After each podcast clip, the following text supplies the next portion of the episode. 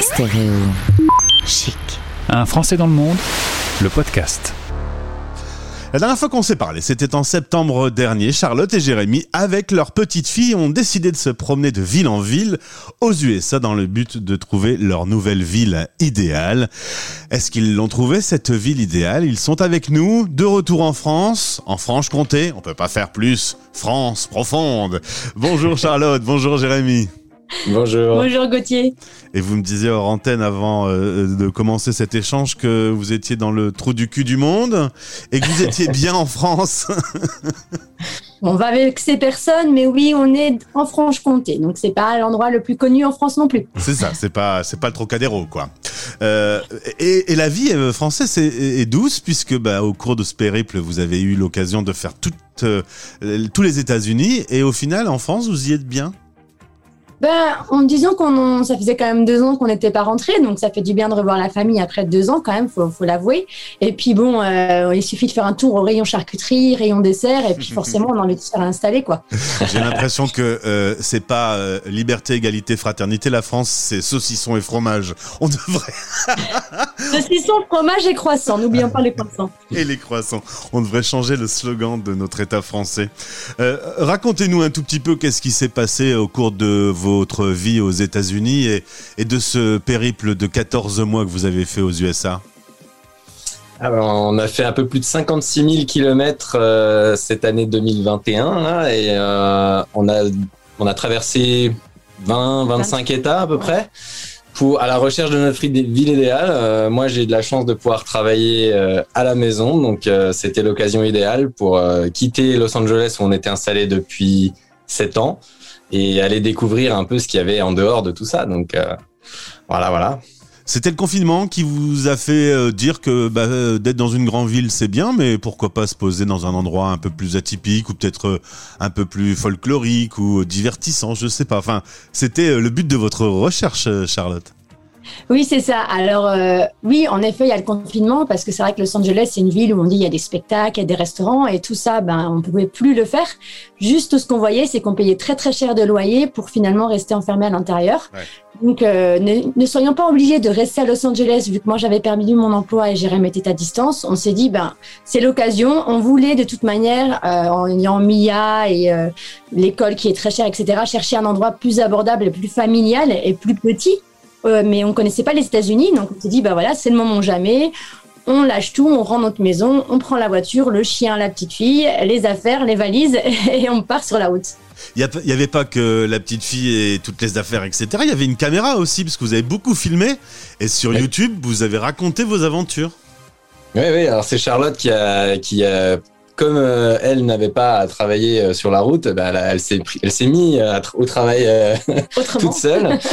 donc moi j'aime beaucoup faire des photos, faire des vidéos. Donc moi j'étais le caméraman et Charlotte c'était l'éditrice, productrice tous les week-ends. Voilà, on a on a posté une, la vidéo de la semaine avec la revue de la ville dans laquelle on était et puis on avait on a fait grandir une petite communauté comme ça qui est très sympa et qui est très engagé. Il y a 800 abonnés qui suivent votre chaîne YouTube. Il y a évidemment la famille, les proches, et puis petit à petit, il y a eu euh, tous les passants qui passaient et qui ont visité les USA avec vous. C'est ça, souvent des passionnés des USA, qui ou alors des gens, des Français qui voulaient s'installer aux US, mais qui savaient pas forcément dans quelle ville ou qui cherchaient des informations sur les villes.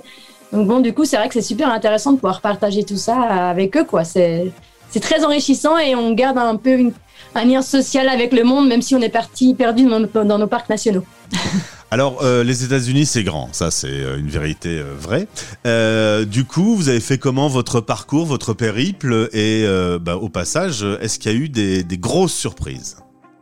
Ah bah, moi j'ai donc c'est moi qui ai un peu eu l'idée de ce, de ce road trip au départ et euh, on a commencé assez simplement en prenant une grande carte routière euh, des États-Unis en mettant des croix sur les choses qu'on voulait absolument voir et il y avait tellement de croix à la fin que ça dessine presque un chemin tout seul en ouais. fait. Et, et, donc on avait déjà quelques villes comme ça euh, qui étaient un peu euh, les, les, choses qu'il fallait qu'on voit, les Miami, les Chicago, euh, donc un peu les grandes villes. Et puis au fur et à mesure du, du, voyage, en fait, quand on arrivait sur place, des gens qui nous donnaient des conseils, nous disaient ah vous devriez vous arrêter à Asheville parce que c'est super beau et ça pourrait vous plaire. Donc au fur et à mesure des conversations, on, on augmentait le nombre de croix sur la carte et ça, ça venait tracer comme ça le, la boucle. Et euh, côté surprise, du coup, est-ce qu'il y y a des fois où vous étiez un peu stupéfait de vos rencontres, des paysages, des gens? Euh, alors oui, ben disons qu'on s'est retrouvé à dormir euh, dans une tente perdue au milieu de, de la Floride avec les alligators. Donc ça, voilà, ça a été une bonne surprise. Et les gens qu'on a rencontrés qui tenaient Incroyable. les lieux étaient juste incroyables. Euh, on a dormi sur un bateau au bord du lac Michigan. Euh, après, c'est plus au niveau des villes. C'est vrai que par exemple, Asheville, qui est euh, une des bonnes villes qu'on a maintenant, euh, dans la Caroline du Nord, enfin c'est tout petit et jamais on aurait eu idée de passer par là. quoi. C'est vraiment euh, parce qu'on nous l'a conseillé et on a rencontré une expat qui vivait là-bas, qui nous a montré la ville aussi avec son angle à elle. Et du coup, c'est vraiment très intéressant. Ouais. Alors résultat, il y a un top 10 et alors vous faites monter le suspense puisque vous annoncerez prochainement sur la chaîne YouTube que les auditeurs euh, peuvent rejoindre désormais. Vous annoncerez euh, comment vous allez vous organiser dans le futur. Alors en gros vraiment les les villes qui raflent la mise où, où c'est vraiment top et vous avez eu un coup de cœur. Euh, alors, les plus grosses villes, on va dire maintenant, donc il y en a 10. Euh, je ne vais peut-être pas forcément vous les dire les 10, qu'on est en train de les énumérer euh, sur Instagram en même temps. Mais on a quand même ben, le Colorado avec Denver qui arrive dans le top. On a Seattle dans la côte ouest. On a une ville de Texas, plusieurs villes au Texas, Austin, San Antonio. On a une ville de Floride, Saint-Pétersbourg. Et on a des plus petites villes comme si par-ci par-là, comme Asheville aussi, qui, qui, ont, qui sont sorties du lot. Voilà. Avec notre grande surprise. Et en effet, c'est pas forcément les destinations les plus euh, couturières. Non, oui, ouais. fait. Oui, parce que finalement, Miami, on aurait pu se dire, bah voilà, c'est comme Los Angeles, mais de l'autre côté, mais en fait, ça nous a pas du tout plu. Donc, euh, voilà. Alors, vous aviez fait ce tour pour trouver là où vous alliez vous poser. Est-ce que vous nous annoncerez dimanche où vous allez mettre à la petite famille? Alors, dimanche, alors on va. Il y a eu pas mal de changements. On- C'est pour ça qu'on est rentré en France et qu'on s'est posé pour digérer aussi un petit peu tout ça, parce que voilà, on n'avait pas vu la famille, on se pose, on réfléchit. Parce que bon, voilà, est-ce qu'on continue à voyager encore un petit peu? Est-ce que vraiment on se pose sur la ville qu'on avait décidé On voulait acheter une maison? Donc euh, voilà, est-ce que c'est le moment d'acheter une maison? Donc on regarde tout ça. Donc tout ce qu'on peut vous dire, c'est que oui, euh, dimanche, on va annoncer la ville qui a gagné le top 10. Donc en fonction des notes qu'on avait euh, décidées, on avait un une liste de critères et des notes qu'on donnait à la ville. Donc par rapport à ça, il y aura une ville gagnante. Après, la ville gagnante ne sera pas forcément la ville dans laquelle on va s'installer. Moi, je vais parier un truc. Je vais parier que le côté nomade, vous avez bien kiffé et que vous vous verriez bien continuer à être un peu nomade. Est-ce que je suis loin, je suis loin du compte ou pas? Ça se voit tant que ça? Je sais, On n'en avait pas parlé. Hein. C'est le, c'est un ressenti comme ça. Alors oui, c'est carrément un style de vie qui nous plaît, hein, euh, faut pas le nier. Euh, après, bon, c'est vrai qu'au bout d'un an, on commence quand même à fatiguer, à déménager chaque semaine, Ouais. par exemple, c'est quand même très lourd.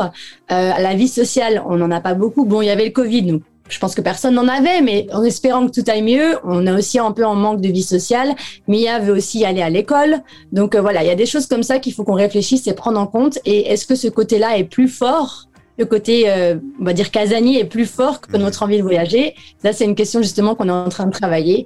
Et, euh, et voilà, ça va beaucoup jouer dans voilà, exactement notre, notre idée de s'installer quelque part. Charlotte et Jérémy et Mia aussi. Donc, on va vous retrouver aux États-Unis. Ça, c'est sûr, vous allez y retourner Ah oui, oui, le 20 février, on prend l'avion, on repart. le 20 février. On met où et quand ben, On verra ça autour du 24 février. Vous nous raconterez sur l'antenne de Stéréo Chic. On poursuit le fil rouge. On est bien ensemble, non? Très, On très revient, il bien. n'y a pas de problème, on vous tient au courant. Eh ben super. Je vous ai quand même pas posé la question de ce que vous aviez détesté dans ces 14 mois. Alors, Ah, c'est dur de détester des choses euh, quand on en prend tellement plein les yeux. Euh, voilà, c'est les États-Unis, c'est à l'échelle de l'Europe hein, quasiment, donc euh, on a, ça a été tellement varié. On a eu des moins bonnes surprises, mais souvent c'était sur les logements où voilà, on est tombé sur quelques Airbnb qui étaient un petit peu moins bien à Dallas et à Milwaukee.